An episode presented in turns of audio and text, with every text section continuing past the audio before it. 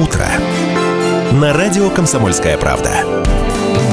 Радио «Комсомольская правда», 92,3 FM Екатеринбург, 96,6 Нижний Тагил, 89,5 город Серов.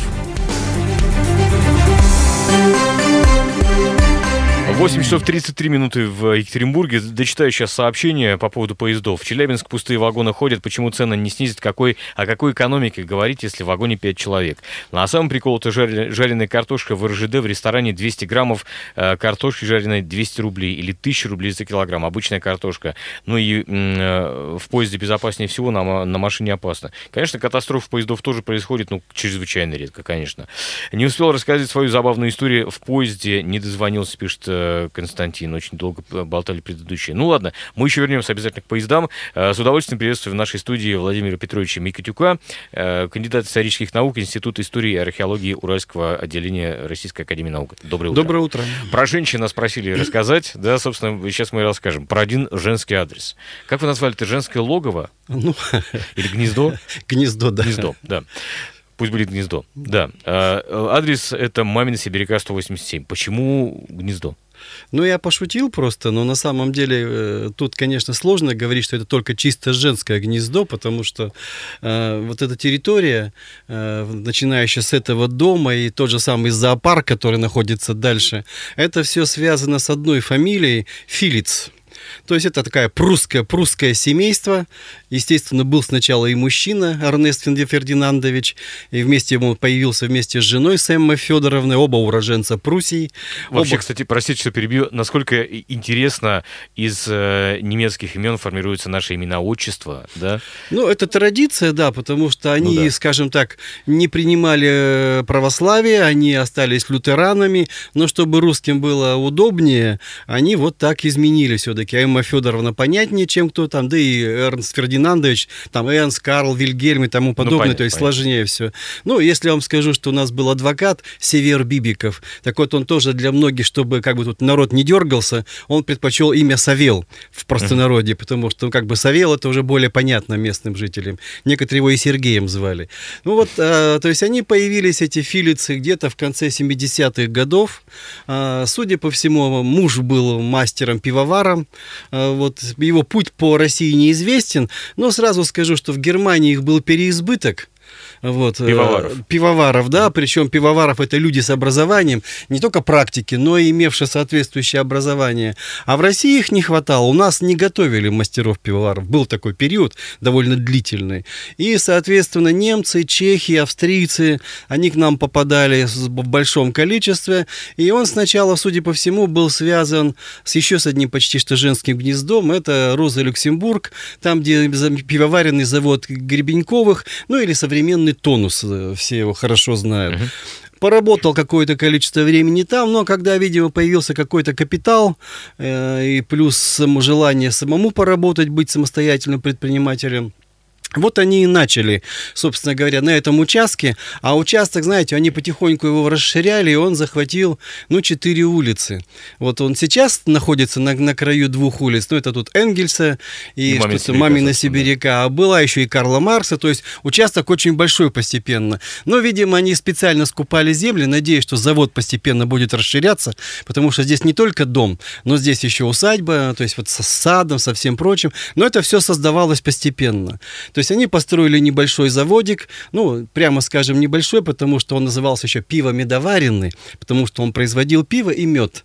И вот так где-то к концу 80-х это 20 тысяч ведер пива и 800 ведер меда. Но это не сладкий мед, это имеется в виду напиток. Понятно, понятно. То есть, вот то такой... есть типа медовухи вот то самое? Ну, ближе, Что-то так скажем, да. Вот, собственно говоря, это в основном, ну, они торговали прежде всего в Екатеринбурге, в окрестностях в некоторых, и уже в те времена, даже в в справочниках писали, что заводом управляет, ну, естественно, муж, и тут же всегда подчеркивали, что и Эмма Федоровна принимает непосредственное участие в управлении. То есть она там не только администратор, но, судя по всему, она знала и технологию пивоварения, угу. раз она управляла этими процессами. Ну и, как видите, вот бывает, то есть почему мы тогда говорим о женщинах, ну, смертность мужская у нас в России достаточно высокая тогда была, и многие мужчины уходили из жизни раньше. И здесь, хотя разница между ними лет 5 или 6 не такая по возрасту.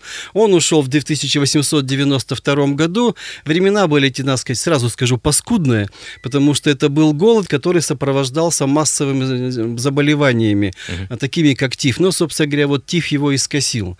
И Эмма Федоровна осталась одна, детей у нее не было, и в браке нет никого. То она, хотя детей она очень любила, и она всю жизнь...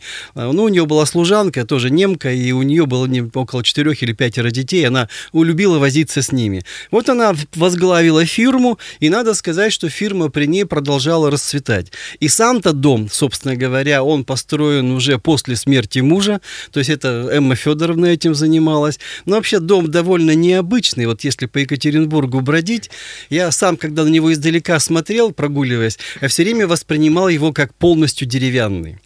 Вот только до тех пор, пока я не подошел к нему, поближе не походил, он, наверное, конечно, уже уменьшился в размере. Поэтому вот его ну, первый этаж, сказать, да? да, ну, скорее всего, думаю, где-нибудь на полметра на метр он точно ушел в землю. И сразу понимаешь, почему его в справочниках называли полукаменный. То есть первый ниш, первый этаж – это такое действительно каменное строение, мощное, приземистое, крепкое, а второй этаж деревянный, как бы вообще устремленный ввысь, благодаря вот еще этому шатру. Но дом построен в русском стиле, так его прямо и пишут, что несмотря на то, что немка, хозяйка дома, но тем не менее вот в русском стиле. Известен в данном случае и э, архитектор, который его и план составлял, и наблюдал за... Он тогда занимал должность городского архитектора Юлий Дютель. Вот, так сказать, это его постройка. Но он вообще в разных стилях работал. И дом, конечно, очень красивый, потому что вот, если когда бродишь вокруг него, а он расположен сразу по двум улицам, и плюс у него еще сохранилось, как у немногих домов, ограда, uh-huh. такая достаточно плотная, каменная и металлическая ограда.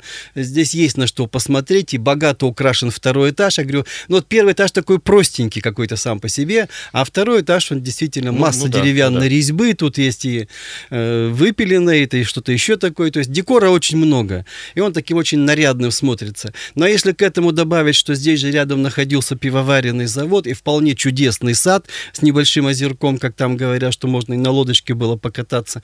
А, вот. Так что это было довольно чудесное место. То есть до работы долго ходить не надо. И хотя Эмма Федоровна, она уже держала и мастера пивовара, и управляющего Владимира Черняковского, но как бы развитие фирмы, это ее прерогатива. Она занималась сама, и надо сказать, что она увеличила производство на своем заводе почти в 4 раза. В 4 раза? Да. Но по российским меркам это немного, потому что у нас считалось так, общих, да? до 50 тысяч тысяч ведер – это маленький завод. Вот там свыше – это уже средний. То есть она его вывела в средний. Но здесь, надо сказать, ей было сложно, потому что конкурентов было много, и особенно мощно это Поклевский козел, Злоказовый. С ними трудно было конкурировать. Ну, а с остальными, вот такими, как типа та же Гребенькова, они вполне могли конкурировать и продавали пиво в разных местах. Там Венское, Мартовское. Ну, сорта, понятные, одно. Мартовское – это ближе к марту, к весне, изготовляется специально. Вот, э, использовали там, скажем, ингредиенты где-то из Нижнего Новгорода, где-то хмель там из, из Германии привозили или из Австрии, потому что у нас со своим хмелем было, к сожалению, так напряженно в России. Хорошего хмеля мало было. И получался вполне неплохое пиво, есть у нее и награды свои она получала. Но так она в основном, знаете, женщина замкнутая и закрытая, то есть она широко в, в общественной жизни не участвовала, поскольку, видимо, она сохраняла и подданство э, германское. Uh-huh. Вот, но вот что у нее увлечение, наверное, очень необычное для женщины того периода, она любила скачки. Скачки. Да, бега и скачки. У То нее есть был... с тотализатором прям? Ну, насчет тотализатора я не знаю, тут как бы никто ее за руку не поймал. Понятно, понятно. Но это, во-первых, не возбранялось, потому что, я уже как-то сказал, у нас было время, когда был черный тотализатор, но был официальный. Причем как раз вот пример с 1895 года, так что тут тоже какой-то... Нет, у нее были свои лошади, она их выводила на скачки. Ну, там такие вот защитник, уступник, уговор, это клички ее лошадей. И они регулярно принимали участие в бегах, подчеркну но не в скачках, а в бегах. А, вот, значит, и нередко выигрывала, так что они это уже при определенные деньги приносили. Ну и, видимо, удовольствие тоже, потому что вот это та отдушина, которая себе оно позволяла. Ну, еще, естественно, что она, поскольку все-таки человек была зажиточный, и э, могла тратить деньги на благотворительность. Угу. Причем на школы, на детские приюты, то есть она с удовольствием деньги давала. Не могу сказать, что крупные суммы, но в то же время жадной не была. Вот. Прожила она достаточно долгую жизнь и скончалась. Может быть, она еще бы прожила, но она в годы гражданской войны никуда не уезжала. И в 19 году здесь тоже уже и возраст сказался, и заболевания, потому что город в тоже бушевали различные заразные болезни в условиях гражданской войны. И вот тогда она из жизни ушла. Мгм.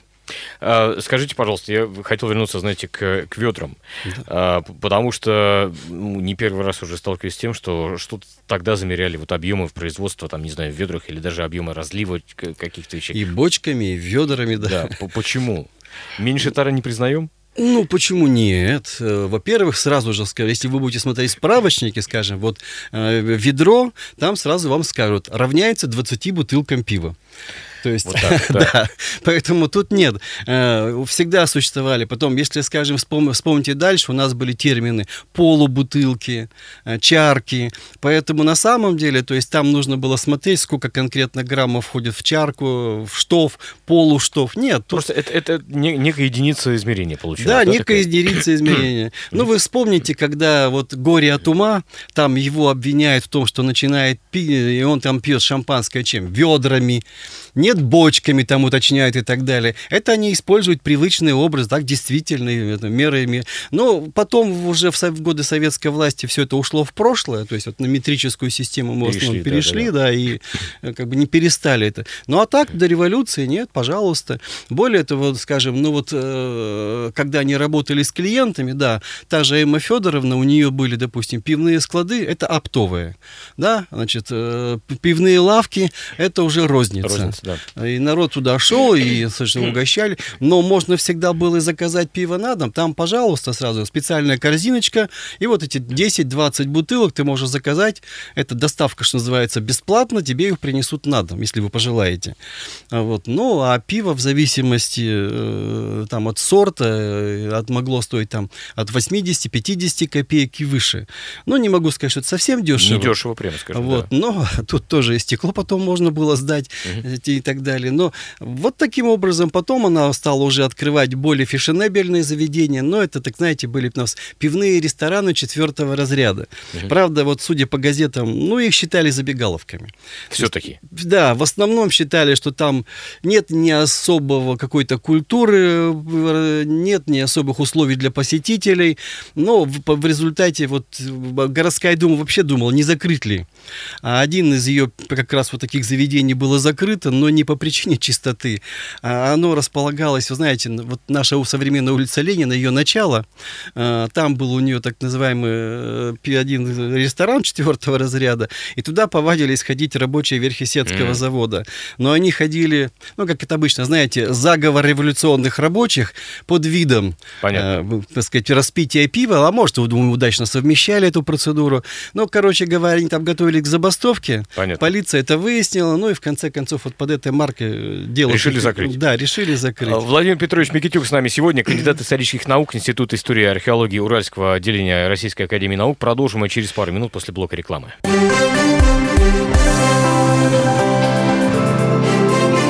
Утро. На радио «Комсомольская правда». Радио «Комсомольская правда», 92,3 FM Екатеринбург, 96,6 Нижний Тагил, 89,5 город Серов. 8.49 в Екатеринбурге. Напомню, с нами Владимир Петрович Микитюк, кандидат исторических наук, Институт истории и археологии Уральского отделения Российской Академии Наук. И говорим мы сегодня об усадьбе э, Филиц. Филиц, как правильно? Филиц. Филиц все-таки. Несмотря на то, что сейчас построили вот э, офисный центр, Ну, который я с не знаю, ударением. почему они, возможно, специально, чтобы отличаться от дореволюционного производителя. Ну, она немка, поэтому тут с ударением как-то более-менее понятно. А, вот. Ну, а здесь, видимо, решили специальное ударение изменить. Но по большому счету, там, видите, история самого завода, она не оказалась длинной, потому что уже Эмме Федоровне пришлось его прикрыть, поскольку вот началась Первая мировая война, и у нас а, государство такой очень своеобразный закон издало, его зовут, ну, закон о сухом э, за- за- законе, да, то, собственно говоря. Но оно, они были бы так, органам местного самоуправления дано было право решать, вводить на этой территории, не вводить. Но почти повсеместно местный орган не сразу, но такой закон принимали, и пиво, все пивоварни пивоварни в конце концов были остановлены. Ну, потому что вы все прекрасно понимаете, все, наверное, кто, кто в армию уходил, знает нашу традицию, как тогда в армию Да, уходить. проводы те самые, да. Совершенно верно. А тут, представляете, если куча новобранцев, да потом еще появились так называемые запасные полки, а это в городе у нас до 50 тысяч человек находилось, вот этих э, запасных солдат. Ну, Масштаб, понятно. масштаб, так сказать, Да, совершенно верно. понять, да. Поэтому, да, предпочли закрыть все их. И они уже, некоторые возобновили работу только в годы гражданской войны.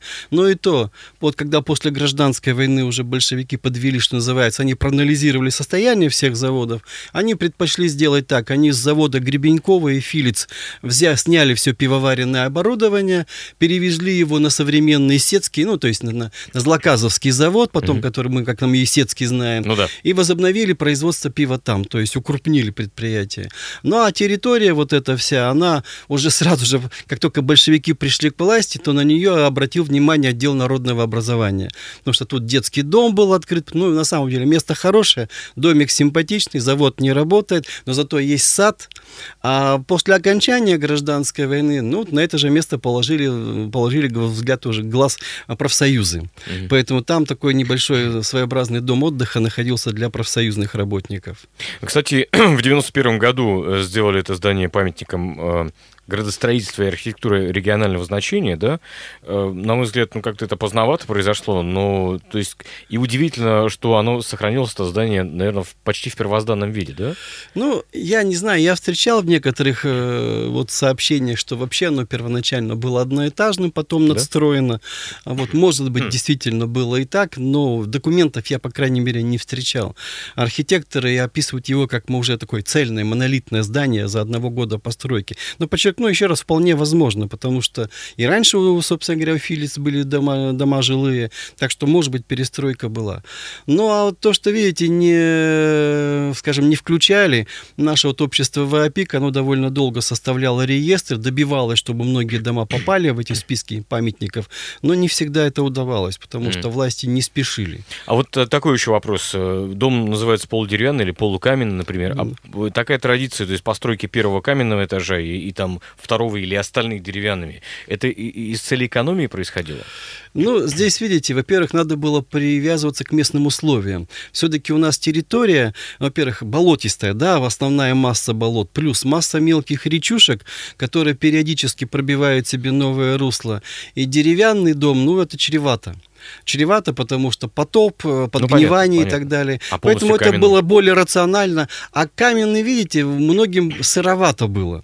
У нас не случайно, знаете, когда каменные здания строили, им давали еще, допустим, полгода постоять, чтобы они высохли. Вот штукатурка вся высохла и прочее. Только потом заселялись, чтобы не вдыхать вот эти все запахи и прочее. Опять же, это когда была возможность дать Да. полгода постоять, А да? здесь у нее очень такой рациональный подход, каменный низ. Причем я не слышал, чтобы она там сдавала под что-то. Вот, скорее всего, использовала для своей же, для конторы. Тут, наверное, служащие жили. Ну, а вот деревянный верх ей вполне хватало. Мгм. Тем более, еще раз, усадьба отгорожена хорошей оградой. Достаточно такой, какой немножко вид крепости придает, особенно если смотреть только на первый этаж. Вот. Ну и все достаточно хорошо. Плюс она, видимо, дама, поскольку деньги были, любила и путешествовать, сохранилось немало, от нее немного фотографий, но есть такие, где она, скажем, с туристическими палками, вот как раз с детьми своей, так сказать, экономки, с которой она везде ездила, и они, видимо, попутешествовали по разным местам. Мгм. По, по, по России матушке, так сказать. И за границей В в том том числе, числе. да. А, Женское гнездо называется, вы назвали женское Да. гнездо, да?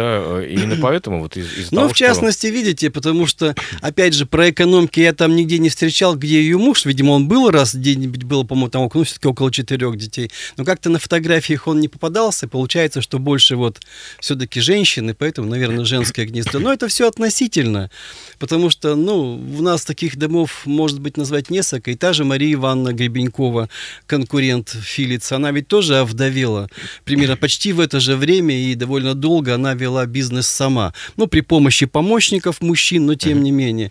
Была еще очень известная мукомольная э, такая дама у нас, Александра Никифоровна Первушина. Это вообще вдовела очень рано, и у нее на руках осталось большое количество детей, причем все малолетние, и она действительно управляла фирмой. Потом даже, когда сын подрос, она ему передала уже уже руководство мельницами, но фирму держало в своих руках. То есть вот такая своеобразная Васса Железного, хотя по фотографии, знаете, не скажешь. На первый взгляд такая, ну, простушка, Мгм. вот прежде всего, но подчеркну еще раз, женщина с очень жестким характером, ну, вот даже могу вам привести пример. Революция 1905 года. Это такая у нас тоже волна свободы, а свободу все понимают по-разному. И вот у нее одна деревня, где ее мельницы находятся, местные мужики, которые подвозили зерно, увозили муку, они забастовали. Причем причина забастовки. На мельнице работают приезжие. Значит, приезжих всех убрать, в том числе там мастера мукомола, всех прочих, будут работать только деревенские. Только свои. Да, совершенно верно. Неважно, есть квалификация, нет квалификации, но вот такое требование. Она подумала, подумала и приняла предельно радикальное решение. Она просто-напросто закрыла эту мельницу, перенесла производство в другую местную. Там в станции Мишкина. Жестко, жестко. прямо Причем она, да. так сказать, и с этим одновременно покончила. И самое главное, что она затеяла такое крупное строительство, отстраивая мельницу действительно по последнему слову строительного искусства. И здание было великолепно, она еще его оснастила. Ну, стоит только сказать, что она свою электростанцию там построила. С ума сойти. То есть, э, э, я, я- правильно ли я понимаю, что, в принципе, женщины, ну, назовем так, женщины в бизнесе, это, Это нормально. ничего необычного, так сказать, Это, вы знаете, даже у многих торговцев было так. Вот э, лавка домовая, да, и, ну или как здесь домовая иногда произносит правильно. Иногда, скажем, вот стоит муж у лавки за, за прилавком, Походит какое-то определенное время, он поднялся наверх, там что-то посчитать и прочее. В это время за, за прилавком оказывается его жена. То есть это на Семейный самом бизнес. Совершенно верно. И точно так же порой э, сделки они совершали и прочее. То есть это широко распространено. То есть я, это и не только в нашем городе, это вообще по всей Российской империи. Мгм. То есть, э, несмотря на такой э, традиционно, казалось патриархальный уклад общества, э, такая история... Ну, я не знаю, там есть, можно некоторые народы на- на- брать, которые населяли Российскую империю, там все-таки к женщине более жестко относились. Но в России это было вполне. Иногда, ведь знаете, даже при замужестве, вот она, женщина приносила приданное, да. но, как правило, старались так, чтобы у нее еще оставалось еще имущество, не записанное на мужа. Потому что если муж разорялся, не дай бог, допустим, или что-то там, а, то за ней должен был там дом остаться. То есть она должна была еще обеспечить все равно оставшуюся свою семью. И, так что нет, они были достаточно дамы деловые. Ну, все, конечно, разные, но, подчеркну еще раз, были вполне люди с деловой хваткой и вел- бизнес вели ничуть не хуже мужчин. Э, Давайте вернемся к тому самому дому. Я напомню, что это сейчас э, адрес Мамина Сибиряка 187, угол Энгельса Мамина Сибиряка. Построил его, как и многие другие, вот уже упомянутый ва- вами э, Юрий, Юрий да. Осипович э, Дютель, э, который на самом деле э, Юлий Фредерик Иоганн Дютель, Да. тоже немец, да, фактически. Да. И у, у него огромное количество домов и здесь по Екатеринбургу построено, и В не только у нас, и в Ирбите, да, совершенно верно. А, про него, если можно, буквально два слова. Ну, э, его забросило, видимо, вот после окончания. Он закончил в Петербурге академию. А, Вот, у него потом даже появился такой титул академик архитектуры, что достаточно редко. А Вот, и ездил он по Уралу, в основном сначала просто частными заказами. Потом вот этот, когда появился такой та, статус а, городовой архи- архитектор, ну или городской архитектор на современный, он и поработал сначала в Ирбите, потом его переманили к нам в Екатеринбург, и он где-то с конца 19 по начало 20 века он здесь работал. Ну и в Санкт-Петербурге же он строил. А, э, да, были такие, у- был у него период, но он еще ездил в Испанию стажироваться, и считается, что там какое-то определенное время проработал. Но у него вообще, вы знаете, есть такая загадочная э, момент смерти. Дело в том, что где-то примерно в 1907 году в Академию худ- архитектуры, ну, так, Академию художеств, собственно говоря, пришло э, прошение от его вдовы, э, что нельзя ли, ну, мой, мол, муж получал у вас э, Жалование пенсию, да, а, пенсию. а, вот. Нельзя ли мне тоже получать? А те как раз как письмо, письмо от вдовы. Мгм. А кому же тогда мы пенсию выплачиваем уже полтора года, допустим, А. да? И они начинают его разыскивать. И отседу приходит, мы не знаем, не знаем, не знаем, не знаем. Они жену, за, вдову запрашивают, где он умер, когда умер. Она говорит, не помню, то ли 1907, то ли 1906, то ли в Екатеринбурге, Понятно. то ли в Сибири. Загадочная история, короче говоря. Да. Спасибо огромное. Пожалуйста. Владимир Петрович Микитюк с нами, кандидат исторических наук, Инст- Институт истории и археологии Уральского отделения Российской Академии Наук.